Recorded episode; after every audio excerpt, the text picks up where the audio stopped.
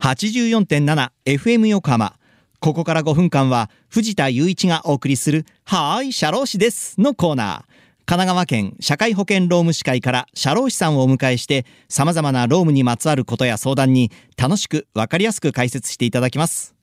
12月の社労士さんは神奈川県社会保険労務士会平塚支部副支部長伊藤和彦さんです。どうぞよろしくお願いします。よろしくお願いします。最終週になりましたけれども、はい、よろしくお願いします。さあ先週は介護保険について伺いました今週もその続きのねお話を伺っていきますまあその介護保険のサービスを受けるにはまあどのように手続きを進めていったら良いんでしょうか？はい、介護保険サービスを利用するには要支援要介護認定が必要になります、はい。お住まいの市区町村そこの介護保険を担当している窓口で申請することから始めます、はい。えー役所の窓口で、えー認定調査の日程を調整し役所から任命されたえー認定調査員がご自宅に来てご本人に会って ADL、えー日常生活動作ですねこういったものですとか、身体機能のチェックをして認定調査を行います、はいその後認定調査の結果出るまでだいたい約1ヶ月ぐらいはかかるかと思います、はい。要介護認定が出ましたら介護支援専門員、まあ、あのケアマネージャーと言われる方ですね。この方に相談をします。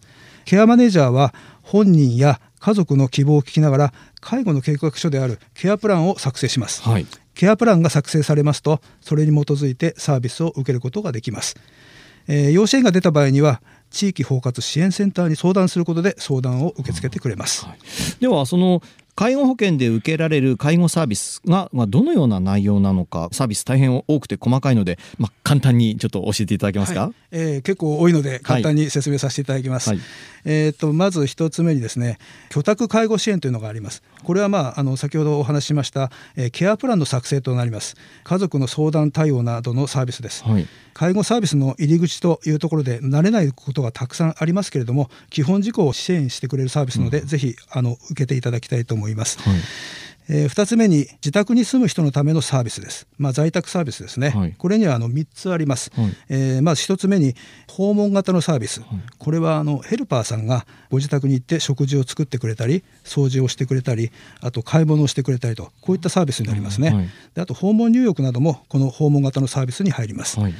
それから2つ目が通所型サービス。これはまああのデイサービスと言われるはい。サービスで、これはあの有名ですね。皆さん、はいあの車とか見られたことがあるかと思います、はい。あとあの短期滞在型サービス。これはあのショートステイと言われるもので、はい。えーご家族がちょっと休養でね出かけなければならないとはい。いうことで、えーご家族の介護ができないという時に施設に1泊2日していただくと、はい。そういうサービスになります。はい。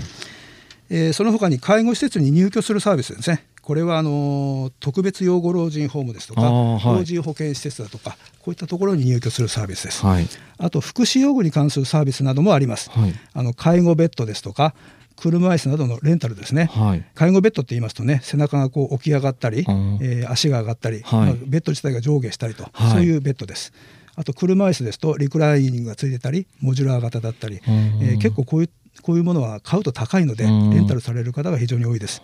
あと住宅改修などもあります。はい。玄関の改修工事。これはまああの車椅子が必要になってしまいますと段差があったりなんかしますとスロープにしなければならない、はい。そういった住宅の工事、はい。それからあの手すりの取り付けですね。あの下肢筋力が弱ってしまってうん。立ち上がるときに手すりが必要だと、はい。そういう場合に手すりの工事などを行います。これ家族のために介護をする労働者に対して何かサポートする制度っていうのはあるんですか、はい。えー、と平成3年ですけれども育児介護休業法が施行されました。はい。介護休暇ですとか介護休業はこの法律で定められている介護と仕事を両立させるための支援制度になります。はい。介護休業は法の定めでは現在日雇い労働者を除くすべての従業員が取得することができます。有期えー契約社員につきましては申し出の時点で一定の要件を満たすことで取得することができます。はい。この介護休業を取得した労働者には休業期間中の経済支援として要件を満たせば介護休業給付の支給もされます。はいまあ、詳しいことはお近くのハローワークまたは社会保険労務士にお尋ねいただきたいと思います。日本は高齢化社会にねもう突入しているというふうに言われてますし、まあ、介護の問題って増えてね、来てるので、はい、うまくこう使っていけると本当いいですよね。そうですね。介護というのは育児と違っていつまで続くかはっきり分かりません、はい、ご家族の体力が消耗して、短期でお亡くなりになる方もいらっしゃいますが、はい、逆に元気で丈夫で長生きされる方もいらっしゃいます、そう考えると現行の制度の中で介護休業をいつ取得したらいいのかという問題が出てきます、はい、介護休業は93日を3回に分けて取得することができますけれども、はい、この93日は介護を行うために取得するというよりも、はい、むしろこれから介護を行っていく上で、えー、その方向性を決めるための期間と言えるでしょう、えー、大切な期間ですので有意義に使っていただきたいと思います。はい。ということで、えー、リスナーの皆さんいかがだったでしょうか？はい、社労士です。では、皆さんからのメールもお待ちしています。また、この番組のポッドキャストもアップされています。FM 横浜のポッドキャストのページや、神奈川県社会保険労務士会のホームページから飛べますので、ぜひチェックしてみてください。